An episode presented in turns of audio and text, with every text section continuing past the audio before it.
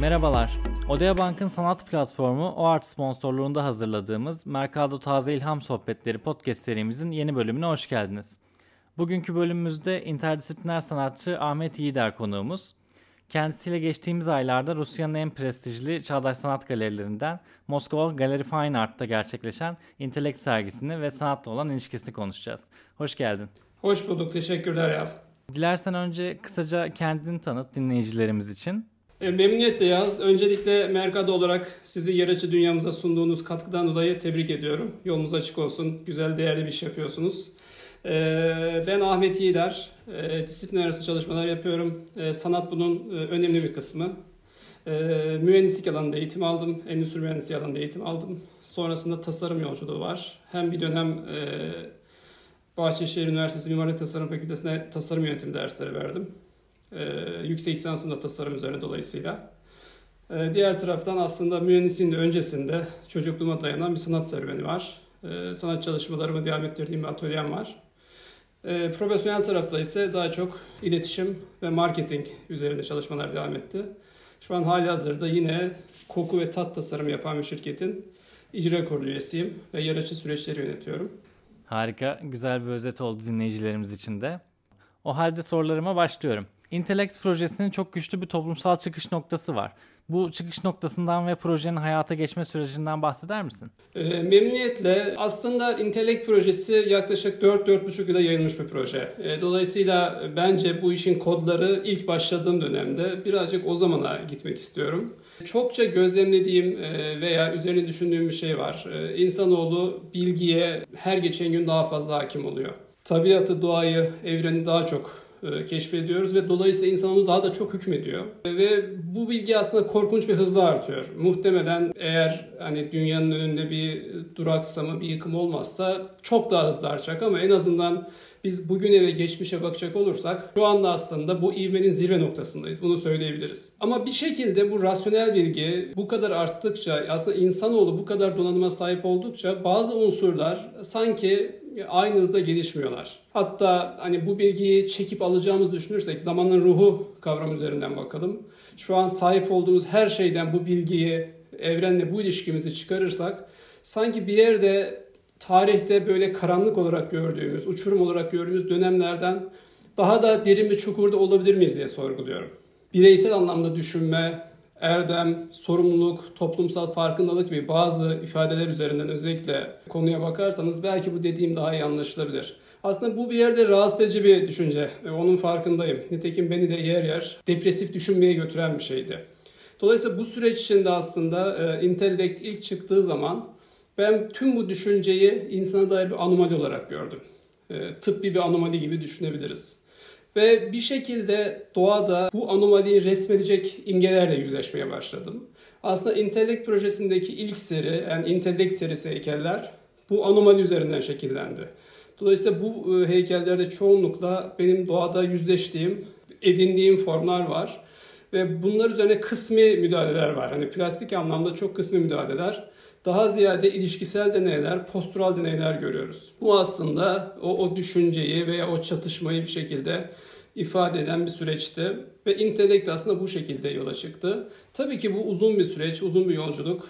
Bu süreç devam ederken bir şekilde ikinci bir seri aslında Detractive Anatomies diye, Detractive Anatomiler diye adlandırdığım benim bir anatomi yorumu üzerinden çalışmalarım oldu. Bu ikisi birlikte sergilendi ama Intellect taşıyıcı olduğu için aslında sergiyi bunun üzerinden götürdük. Çok kısaca belki sergi sürecinden de bahsedebilirim. Tabii ben bu projeyi tamamladığım dönemde pandemi başlamıştı.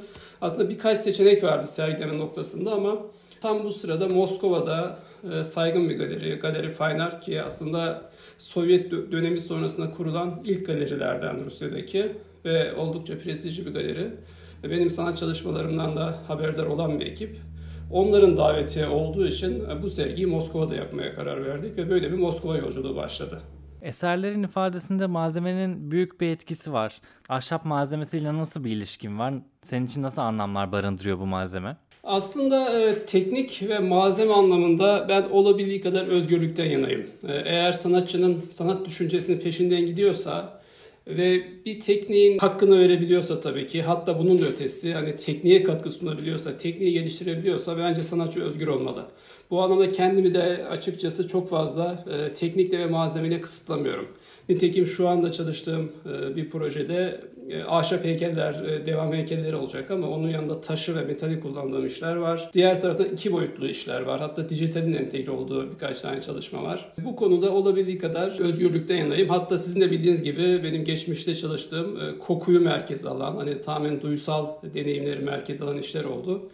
Bu işlerin de devamı gelecek inşallah. Bu tarz e, projelerimiz olacak. Bu projeye, Intellect projesine gelecek olursak aslında Intellect serisi heykeller ve Detractive Anatomiler serisi heykeller biraz da ahşapla kendi yolunu buldular. Orada belki hani ana fikrin de e, ahşabın karakteriyle birleştiği bazı güzel noktalar oldu.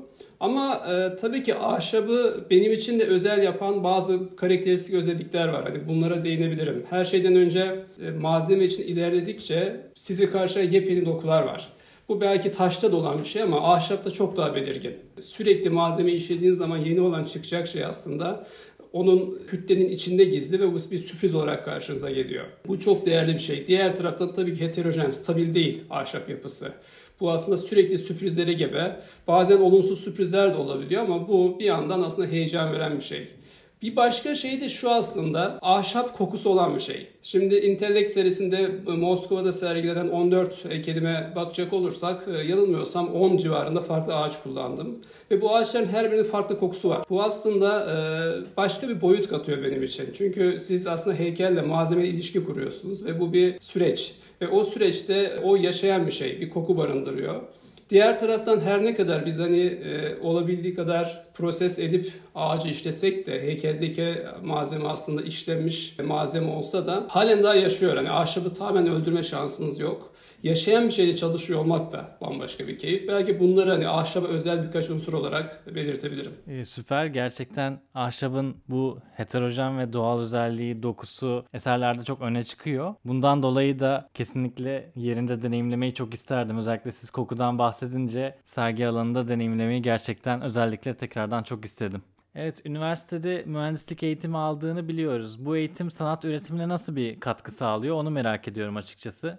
Multidisipliner bir üretimin ortaya çıktığını söyleyebilir miyiz? Öncelikle mühendislik tarafının tabii ki hem sanat tekniği anlamında hem de malzemeyle ilişki kurma anlamında katkısını görüyorum. Bu muhakkak hani bir zenginlik yaşıyor ve tüm mühendislik branşlarının da hani benzer şekilde sanatçı üzerinde bir olumlu etkisinde olduğunu görebiliriz. Multidisipliner çalışma konusunda görüşlerimi zaten biliyorsunuz. Üretilen faydanın artması, verimliliğin artması noktasında da diğer taraftan biraz daha ütopik görünmezse, hani makro anlamda yaklaşırsam, bireyin insanlığa daha çok faydalı olması noktasında da disiplin arası çalışmayı daha verimli bir yöntem olarak görüyorum.